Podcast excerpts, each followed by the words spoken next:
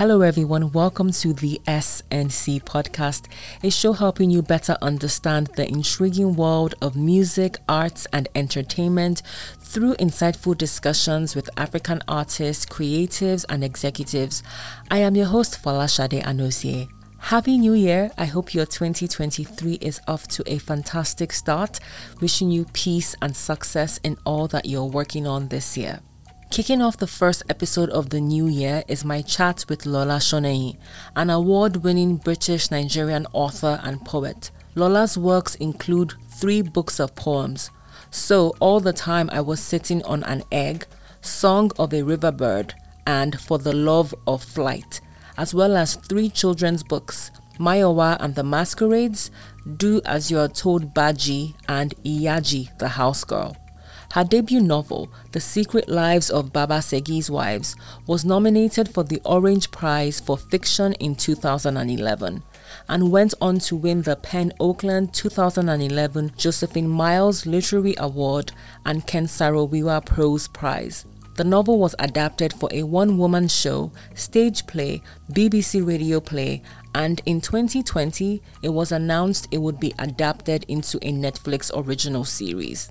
Lola Shoneyin is also the founder of Ouida Books, a publishing house, and Ouida, a bookstore, cultural and co-working space.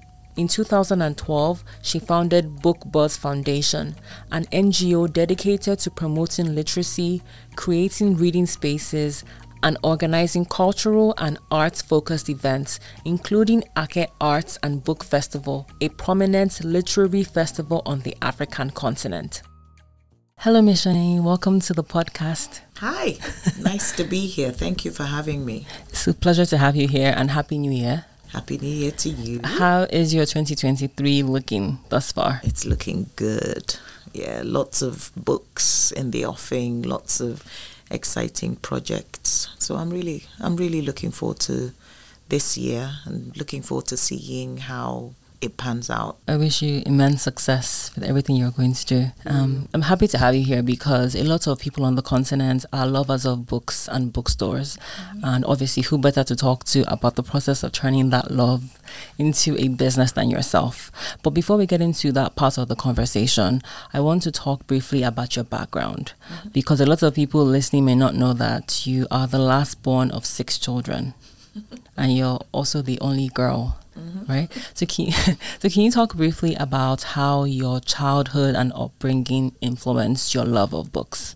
So I don't know how much it had to do with being the only girl, the only daughter coming after 5 boys, but I think what influenced me and the fact that I'm a writer today and that I love books so much is probably going to boarding school at age 6. So my parents flew me out of Nigeria and I landed in a boarding school called Cargafield in Edinburgh in Scotland. It was very cold.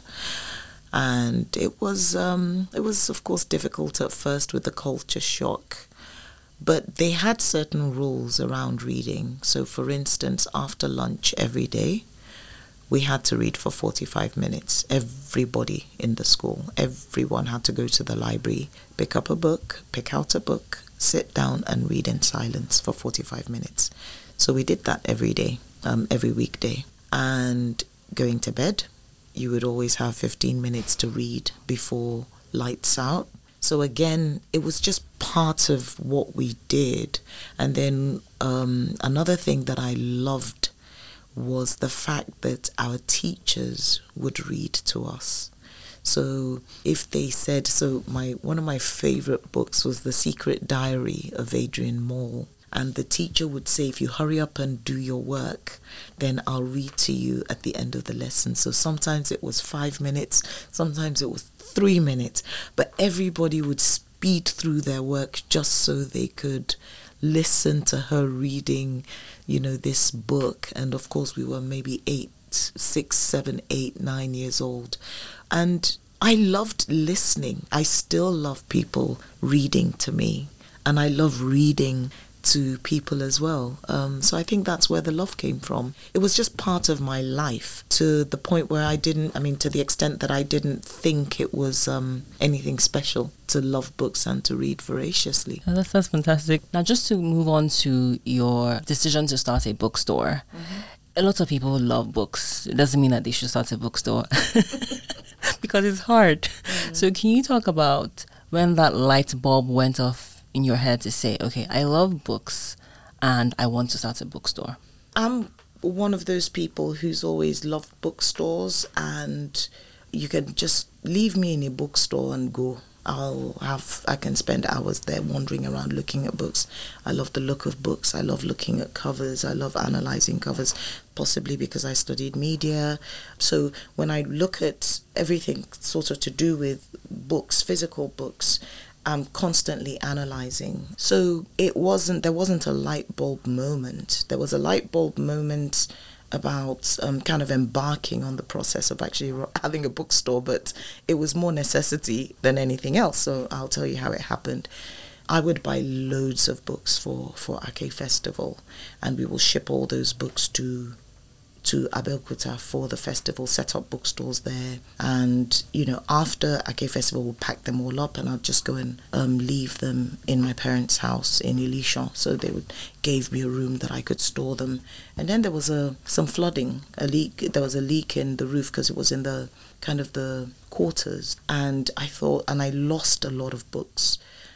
So one, I was thinking, right, it's either fix this ceiling, the roof, whatever, and keep putting these books there, but who knows how it happened? What if it happens again?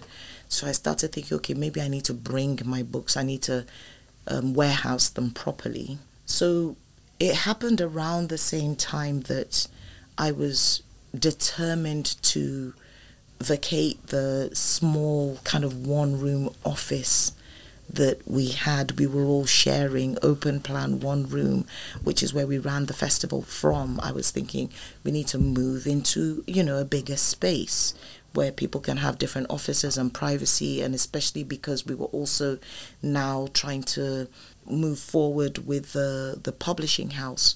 So I started looking for offices, and as soon as I came into this building and I saw the bookstore, what we call the bookstore bowl now, which is just what's, I guess, meant to be the living room, the downstairs living room, I just saw bookstore. So it didn't take me long at all to have shelves made and to arrange the books in that space. So the advantage of that, of course, is that when we have books left over from Ake Festival, they always have a home. Yeah. So that's how it came about. That's a really simple story. Yeah. Because I was thinking that maybe you had to do all this research because just kind of sticking to that point about you came here, why did you choose to have a bookstore in Lagos? Because you could have had the bookstore in Abeokuta. But I was living in Lagos. Oh, I see. I was actually based here. And everybody who knows me knows I have certain rules around, where I live and where I work. I don't work more than 3 kilometers away from where I live. It's kind of like a triangle: where I live, where I work, where my kids go to school. It's always quite a small triangle to ensure that I can get to each one, because I just don't like commuting. I think the older you get, you realize how crucial that is. When you're younger, it's easy to say, I want to travel far. Now, so you found this place and you decided to fix it up. In terms of the books that you carry, because in the course of my research, and even just when you go to bookstores, you see that some bookstores carry so many types of books. For you, were you keen to carry different types of books, or were you going to say we have to carry a specific number of books? I wanted to do kind of core. I wanted to do like serious literature, and I wasn't particularly interested in educational books, which is what you find in a lot of bookstores. Books for school. I wasn't interested in that. I wanted books for people who read for leisure. So from fiction to drama to poetry to all the different genres. I wanted to have them all. We have a whole fiction section and a non-fiction section in the bookstore. And of course we have the other genres as well, and we have how-to books, and we have books around business, around, of course, the economy. We have a whole section on Africa.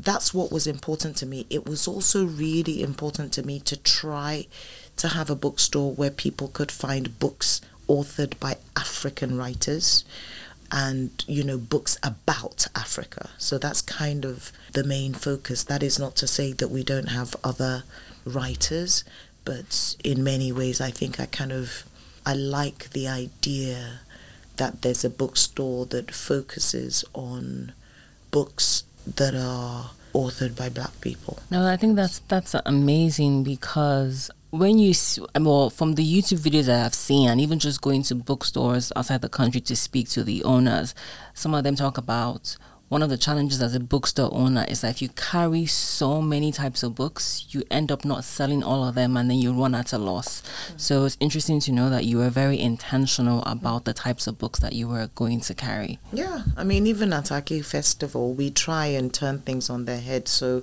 when we first started, you know, when we go into bookstores, you find that you have different sections. You have fiction, and then you have world literature, which is where they hide all the African writers, non-white writers, a lot of the time. And so when we'd had Ake Festival, it was great because nearly all the books that were there were written by African or Black writers.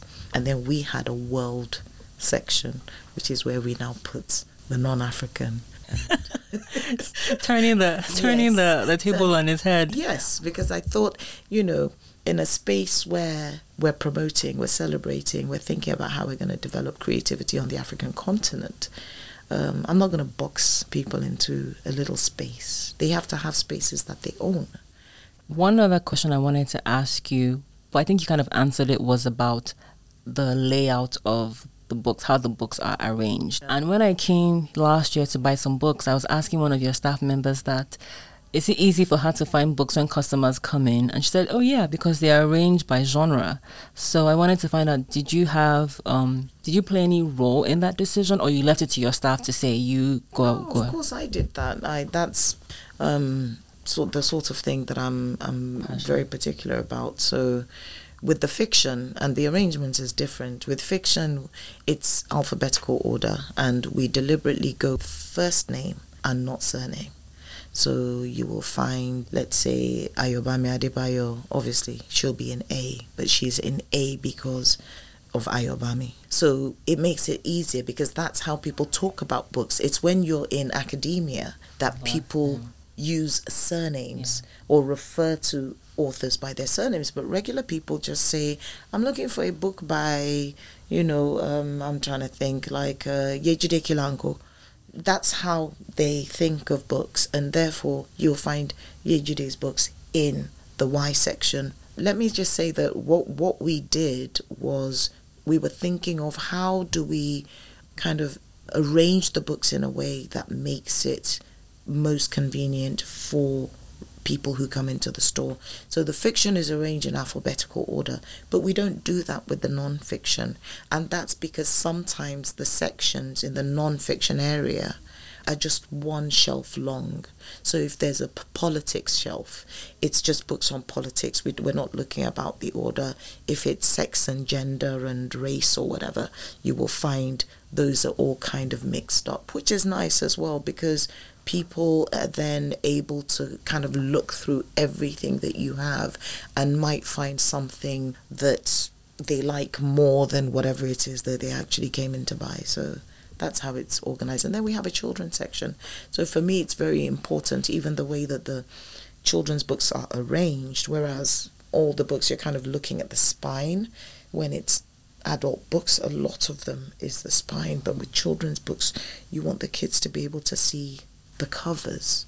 So that's how we've arranged the children's section and the young adult section. Yeah, that's interesting. As you were talking, I was thinking about how the library in law school was. I was just having trauma as you were speaking. Well, that's phenomenal. You've had Ouida for quite a while now. I know that you can speak to this, one of the challenges that bookstore owners speak about is the issue of people now gravitating more to digital books. You have more audiobooks and you have more ebooks. How have you dealt with that? Particularly with a global company like Amazon, people say that it has shut down a lot of small businesses and small bookstores. So we recognize that you now have electronic books, and audiobooks means that there is a considerable share of the market that we've had to cede to people who enjoy reading in the books in those different forms.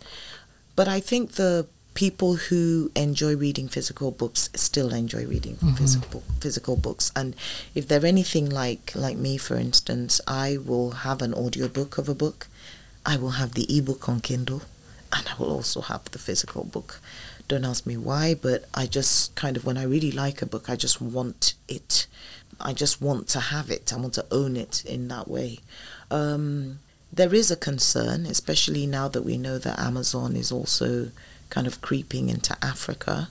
There is a concern that it will kill the smaller bookstores, especially because they can be so much more flexible with prices. But I also know that it's not going to be as easy as they think it is. I'm looking forward to how they're going to come into the market on the African continent, especially with regard to West Africa. I'm trying to see how they're going to make that work, because there's going to be obviously huge amounts of warehousing involved.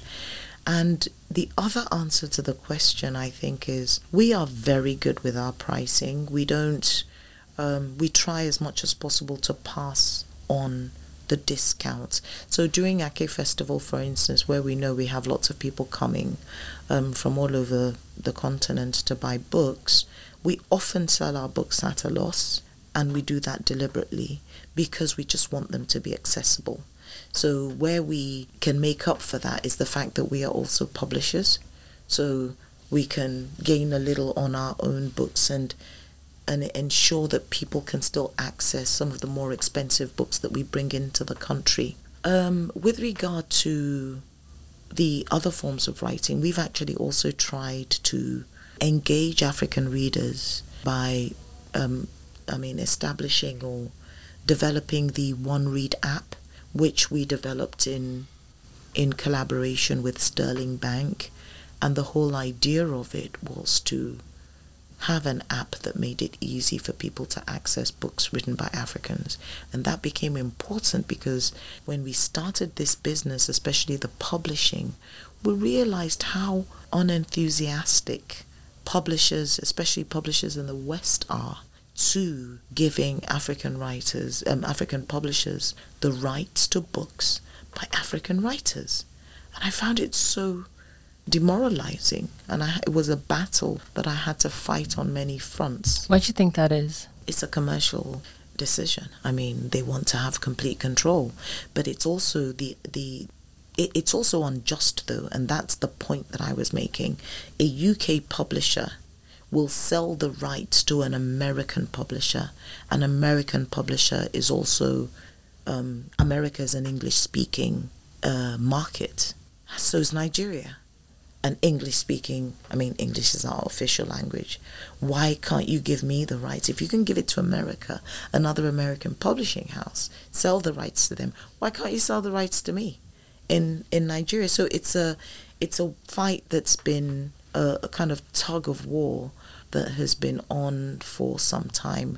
And I am pretty sure that we will reach the point where it will become very embarrassing for them to withhold those rights. And I mean, I have gone back and forth with quite a few of the major, especially the big publishers in the UK, especially. They are the ones that don't want to give up those rights. But, you know, with everything that we're doing, we're hoping that they will be shamed into giving them up. But bear in mind also that when Amazon comes into the picture, see, it brings another whole dimension to the market. Yeah, it's interesting. A friend of mine raised that same point that you made. Was it last year? No, 2021, she raised that point and she's trying to do something about that. I don't know how far she's going to take that. And to your point about Amazon and how it's disrupting the markets, both in the West, and let's see how it's going to play out in Nigeria. I don't know if you came across this article. It talked about, I read it recently, it's what we can learn from Barnes and Noble's turnaround. I don't know if you've seen that article. I haven't. Okay, I'll share it. Yeah. The author talked about, I think his name is Ted Joya. He talks about how Barnes and Noble's is having a positive turnaround. Mm. And the CEO, I guess, came from the UK to America. Yeah. And he mentioned some points that I wanted to just like highlight. He said the reason why the company is doing well now is that they're refusing to discount books because you're saying that they have no value. They don't do book promotions.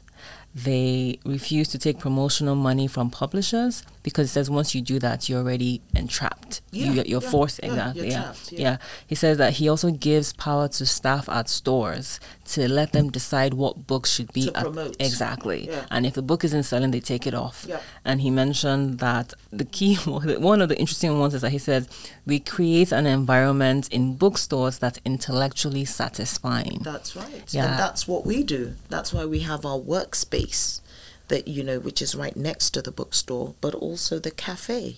So you can come to the bookstore, sit, have a coffee, come with your kids. They can look at the children's books.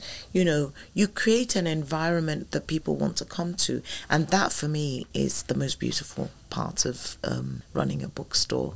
It's seeing people come in, liking, like, the serenity. It's quiet, it's peaceful, you know. And if you're a book lover, I mean, being surrounded by books it's very satisfying.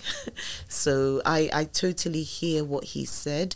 Obviously, we simply don't sell the numbers. We're just one reader, you know. We don't have the numbers we don't cater to the sorts of numbers that allow us to make those decisions. But we will do sales, for instance, at Christmas. We do kind of bundles and different things as well. You had mentioned about book publisher, and one of the things that you do is book publishing. For someone who's listening and doesn't know what that means, what does it mean to be a book publisher? So I think the problem a lot of people have is that they confuse or conflate publishing and printing, and they think it's the same thing, but it's not. So we're a publisher. We outsource our printing. Somebody else does the printing. We don't even really consider ourselves to be printers. We're publishers.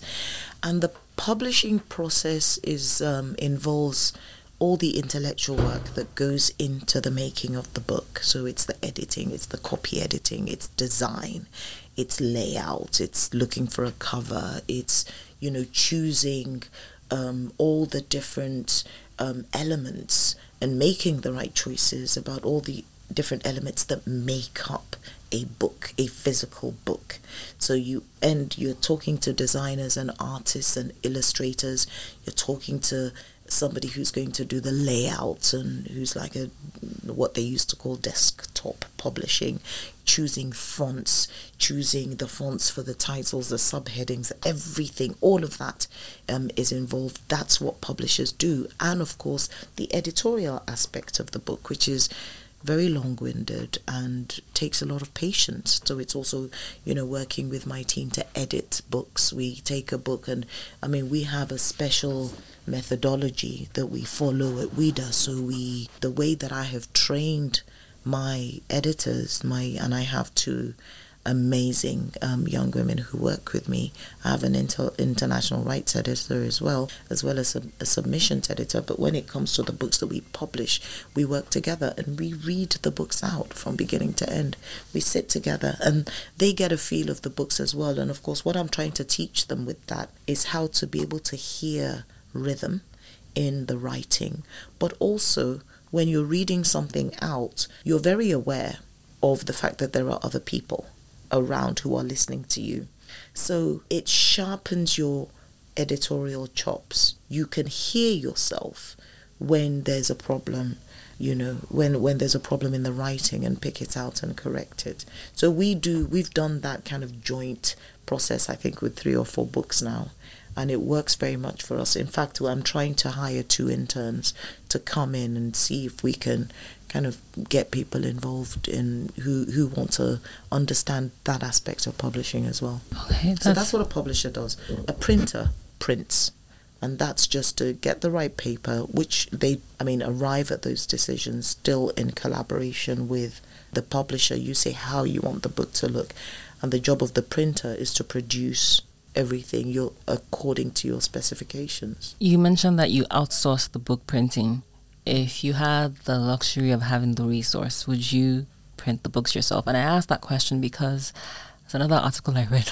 It's talking about theft of books by famous authors. Some guy was hacking into the emails of editors, and he was pretending to be someone's manager, and he would get the copy of the man. Crazy. Yeah, exactly. And then there's also complaints about when you outsource the printing, sometimes within that third party. Exactly. Yes. So, but what are they going to? What's the worst they can do? Okay, they can steal the book and put the e-book out there. Yes, there's that. We do kind of rail against that. We try and make as much noise about it as possible on social media, everywhere. The truth is, with most Nigerians, they don't know. A lot of people, when they are involved in piracy and kind of downloading these illegal copies, they actually don't realize that what they're doing is criminal, but also that it's detrimental to the writers and the whole kind of creative side of things. If I'm not getting royalties for the work that I put my blood and sweat in, then what the hell? Why am I bothering?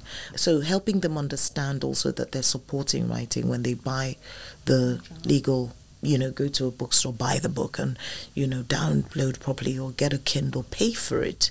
People become more productive. And if you like reading, you're the one that benefits also in the long run. But there are those risks. But what I can say is that the other risk is that someone will go and kind of print pirated editions of the book that they don't have the rights to print. There's always that fear, that worry that will happen, that concern. But the truth is that costs money as well. And I think with the sort of books that we publish, which is kind of pretty hardcore literary fiction, it's just not the kind of book that lends itself to piracy. Yeah. Yeah. And what about a book distributor? What does that person do?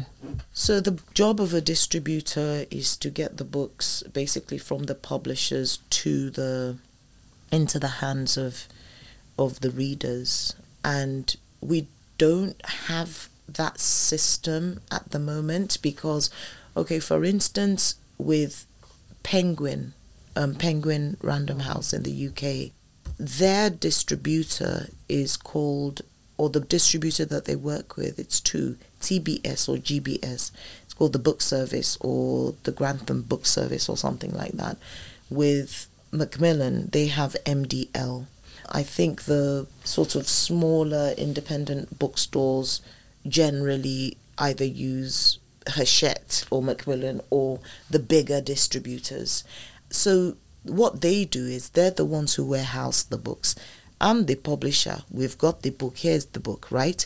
But when those books are printed, they're not coming to me. What am I going to do with them? I finished my job as the publisher. They go to the distributors, and it's the distributors who then, based on the instructions that they're given from the publishers, make sure that those books get to the places. So whether it's stores, other bookstores, whether it's individuals, whether it's other kind of retailers, whether it's a school. Once you make that request from the publisher, they basically instruct the distributors, and then the books get shipped out to you. Thank you for explaining that. What about book imprints? Because I know that Ouida has 3 book imprints, right? We have more than 3. So we have Tanja Books, which I love. It's from Tangerine. And when you're young, there's a way you say Tangerine. So it's Tanja. So Tanja is the children's imprint. We have Adole, Adole, which is for young adults. It's kind of, not very creative of me. I took it from adolescents. We've got the kind of what we call like our the main imprint that we work with, which is Ouida Books. So a lot of our fiction, from Bisi Ajakmo to Adebayo to Isio Sondutul, you know, those authors print under the main Ouida imprint. But then we also have Tivani for kind of bespoke and vanity publishing. So if you have a book, for instance, that you've got some funding for, that just needs, you're looking for somebody to do all the things that we would normally do with the publication, with publishing, you know, we have that imprint which caters to such people.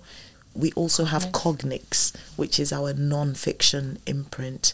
So we like to print the sort of non-fiction that they're not kind of strictly educational, but they can augment or enhance the educational experience. That's what determines the books that we publish under the non-fiction imprint. But you do that because it's important. You can kind of, there's a way that you can section things, so there might be certain editors are better with certain sort of imprints. It could be that, and you do that as a way of, it helps you also be able to look at which books are doing well in the way that they are catering to certain cohorts, you know. So for a long time under Adole, there's a book called Mafoya that we had, which was kind of the only book in that under the Adole imprint or Adole.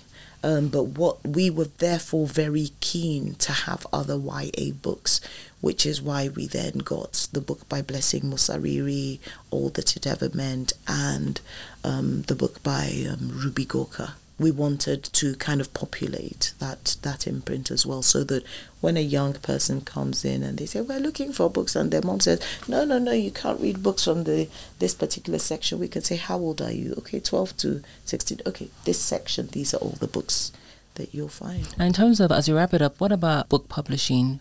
Where do you see that going in terms of the evolution? But are there trends that you're seeing, whether on the continent and globally, that you feel like this is where the future of book publishing is headed? I think we are in the future. Rather than being able to project books on a white wall, I'm trying to think, where else is it that we can go from here? We have the books in their physical form. We have the books in their electronic form. We have the books in the audio form, I guess. And, of course, we have the books in the forms that cater to people with disabilities. I think that area could definitely be developed to make sure to provide more access for people who cannot access the books in mainstream kind of forms. I think definitely that's needed on the African continent. We need to do more for people living with disabilities. But in terms of the formats that exist now, I'll be interested to see how much we can stretch it. For instance, with audiobooks, first it was just somebody reading. Then they started adding small music and different things.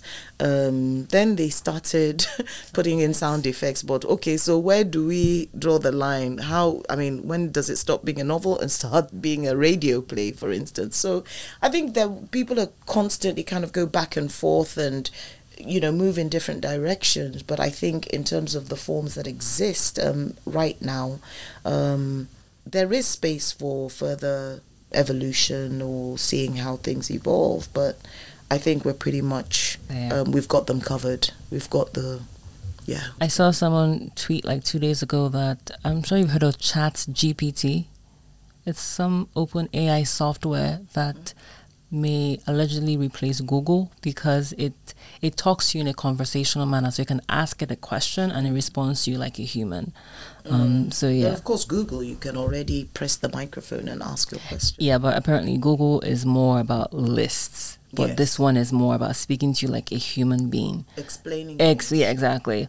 There's some kinks that they need to work out. Yeah, so someone said that it's interesting to see how that technology would be used, or that software will be used for, you know, the future of books.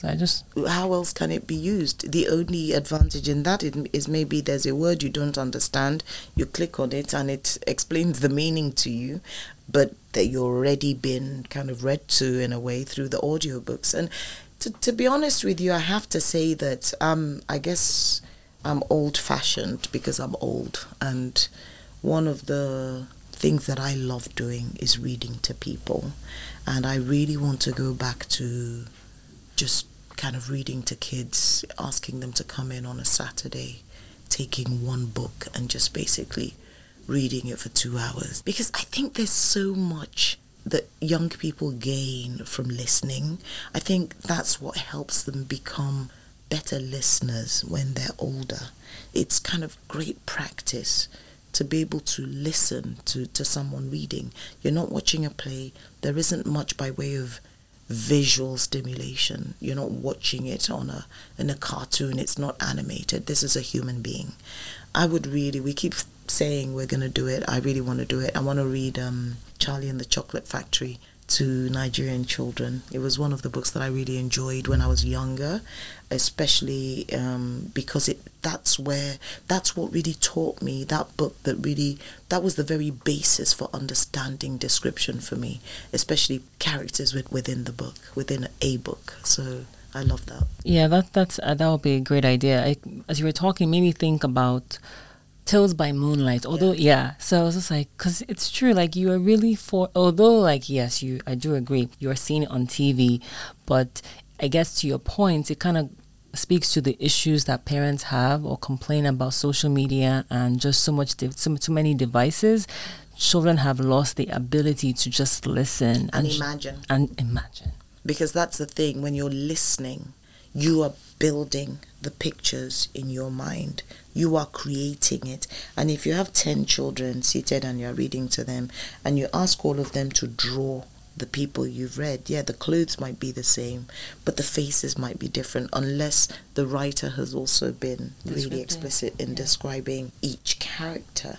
But that ability to be able to imagine by yourself, it's become like you look for people with that skill, and it's really difficult. And even in the workplace, people struggle with conceptualizing, to bring together a variety of ideas together to make one. That sort of exercise of listening to somebody reading, that's what it teaches you.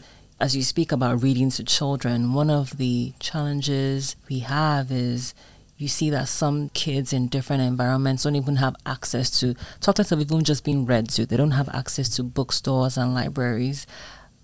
I know you're not the government, but what can be done to help fix that or change that? Well, I just came from Kenya, and it was great because I went to attend an event where I was representing Sheikh Abdul Al-Kasimi, and I was spending some time with Angela Washuka and Shiro Koinange, who have this initiative called Book Bunk. And what they're doing is that they're modernizing, refurbishing the libraries in Nairobi one by one. And I went to one, the Eastlands Library. I actually did a short film, and I was shocked at first. And I was like, in my mind, I was thinking, I want to know the people who are actually going to this library. Who are they? And we got there at just a little after 8 or 9, and there were people there already reading, studying. And I actually interviewed 3 different people because I wanted to know what they were doing, because I was of the opinion that the idea of libraries was obsolete. We were past it. We were so far gone in the deterioration of not only the physical library, but the idea of it. I couldn't point to one government that was really thinking of investing in libraries as community spaces to support young people. I thought, okay, we're finally in that place where nobody wants to go to a library. People are scared of all sorts of things. So in my mind, I'd started saying, this library thing, I beg, it's probably not going to work. But when I saw it in action, I was just blown away. And the first thing that came to my mind was I started thinking, right, Ilishan, where I'm from, Ilishan-Remo, which is where Babcock is, that if these spaces are doing more than just stocking books or putting books on the shelf, they're really important quiet spaces for people to study, to revise, to do their research. And we forget that we live in a very noisy country. you know, from everywhere you walk, from the road, people are shouting, the market, you can't hear yourself think. You're even in my, if you're like me now in my own house, I'm in my bedroom, it's like there's a social club, God knows how long, I'm just constantly hearing music. So there aren't many opportunities for just peace and quiet, to write, to think, to read. So those spaces are still important. And the first thing that came to my mind was going to my hometown or my village, which is Ilishan-Remo, which is not a village, that's where Babcock University is, and going there to kind of see what I can do about the library and modernizing it. But I was thinking of doing that as just as an individual, and my idea was to go and talk to other people who have a lot money, more money than I do, to see if I could raise some funds and kind of populate the library with books, at least buy decent tables that people can sit on, and create a system that allows people to be able to use it, and, you know, for the different reasons, and make sure we have damn good internet there, because that was one of the main reasons that people came to that library, to be able to work, but with it, you know, use the internet. So without individuals taking those big projects on, I don't know how it's going to work out. Maybe corporates. I know that the one in Yaba, for instance, GTB, has looked at that. I know Sterling Bank has been looking at all sorts of ways to put books in people's hands. But you see, there's help needed, because the state is just simply neglecting to cater to community needs at that level, which is a shame. Yeah, it totally is, because, I mean, yeah, you're right. You keep on hearing people say that we don't need libraries anymore. But even if you are a university student, if you don't live close to school where your library is, there's a library in your community. You can go there and do your work and do your research. As parents, you can take your children there, you know, also teaching them how to just focus and read and be quiet. And there's a lot of stuff that you can do in a library. You know, you could play chess. You could have a little room where people can watch movies. You can, you know, educational, or you can just, so that it doesn't become a cinema, you can say it's just documentaries that educate people. You can have writers who come and do readings in the library. There's so many things that can be done. And I was quite embarrassed that I hadn't thought of, I wasn't kind of trying to even think beyond just sitting down and looking at a book in a library. And when I saw this library in Nairobi, and it was right next to they call it a Hundumi, I think, which is a community center. And it was very deliberate to build them close to each other. I was reminded of all, you know, what we could do, and how those spaces around the library, because of the facilities you create, you can make it a space that kind of brings the community together. And that's the world we're heading into. Everything now is about building communities. Now, with The Secret Lives of Babasegi's Wives being adapted into an original Netflix series, what are you looking forward to most about the adaptation? And are you going to be coming on as a consultant or co-producer? I'm not really allowed to talk about it, to be honest with you. But I'm looking forward to a very entertaining series. I'm sure that it's going to be. I'm praying for everyone involved that it is. Okay. Because this is Babasegi is not my book. I've given it to the world, and by the world I generally do mean Africa, because I have been so blessed with the way that African readers have embraced it, and it has become their own story. That's the dream of any writer, I think. So when I think of Babasegi, yes, I was the one who wrote it, but I kind of think I was just some sort of medium. I was the vessel, you know.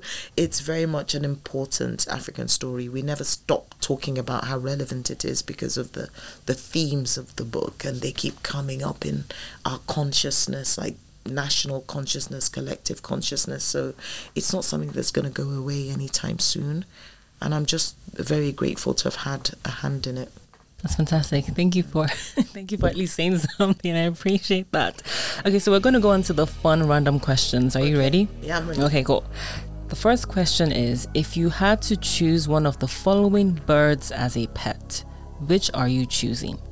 Have an African grey parrot, an African firefinch, or a parakeet? Why not a Ouida? Because I thought that, because I know it is, but I was like, let me think of another bird. Well, actually, I would definitely take the parrot. I have to say, I am so fascinated by the way that parrots have the ability to replicate what humans say. And of course, it's just that response to just being able to, like I say, replicate that sound is something that fascinates me so much. So I'll go for the African parrot. It's phenomenal. Parrots are amazing. I had one like not too long ago and it just died. Oh no! I know. I'm sorry about it was that. Just so sad. Oh. But yeah, I thought of putting your Ouida, but I was like, that's so obvious. Yeah, because that's what I would do. Exactly. Like, yeah, okay, exactly. So second question is, what is your favorite movie of all time? Oh God, this is so.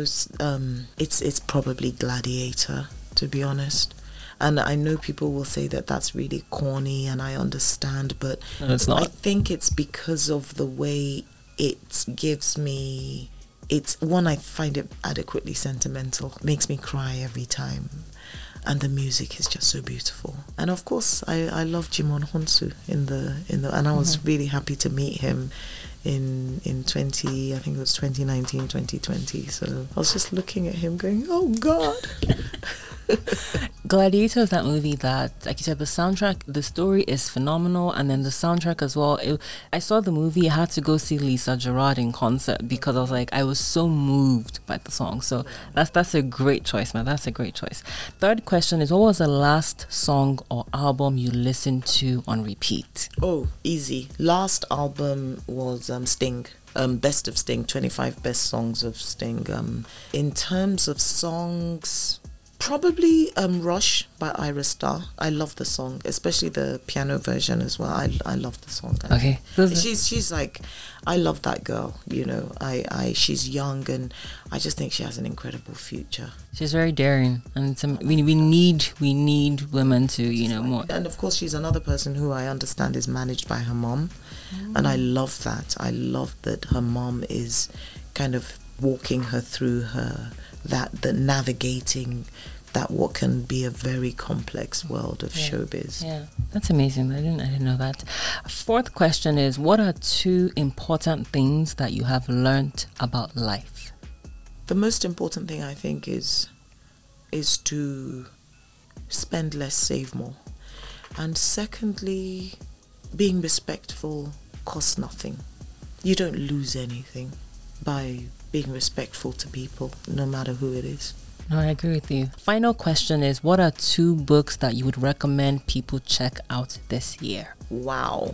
Can I do three? Yes, you can. So one we are publishing, and I'm going to be very selfish here and talk about some of the fantastic books that we're publishing. We are publishing Ayobami Adebayo's new book, A Spell of Good Things.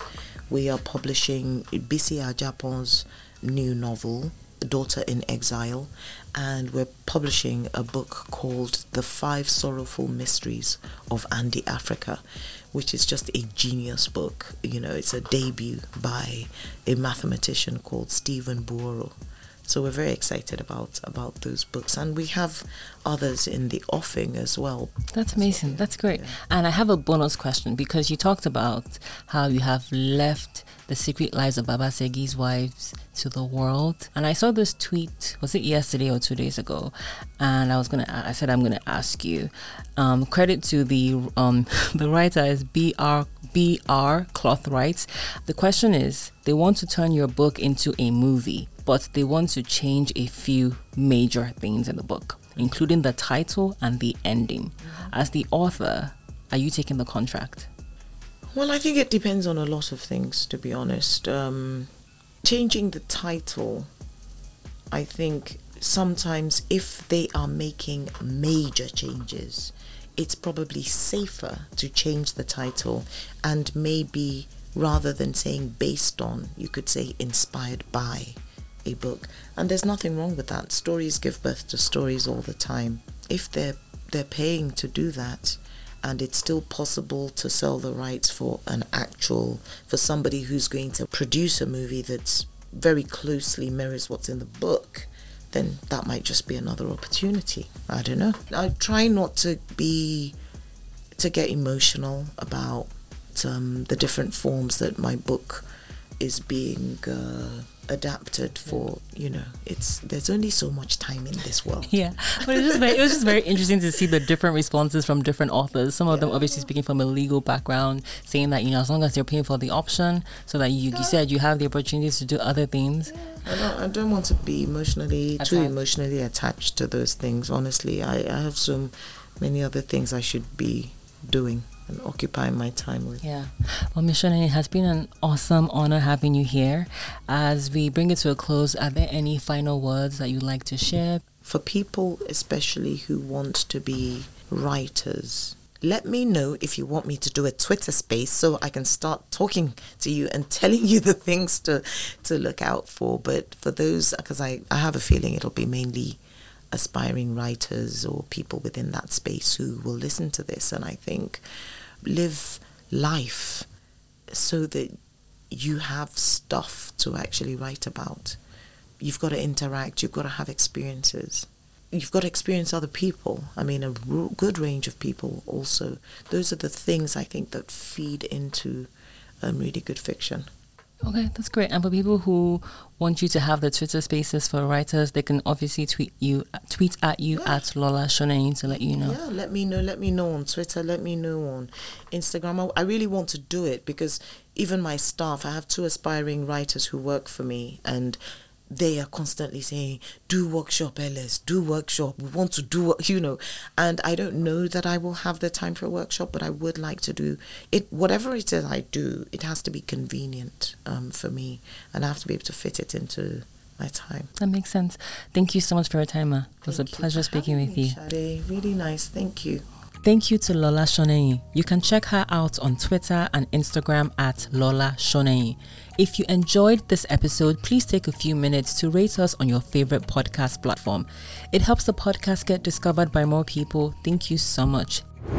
This episode is produced, edited, and mixed by Fala Shade Anousie. The show is powered by Non-Conform Productions, and our theme song is by John Akinola.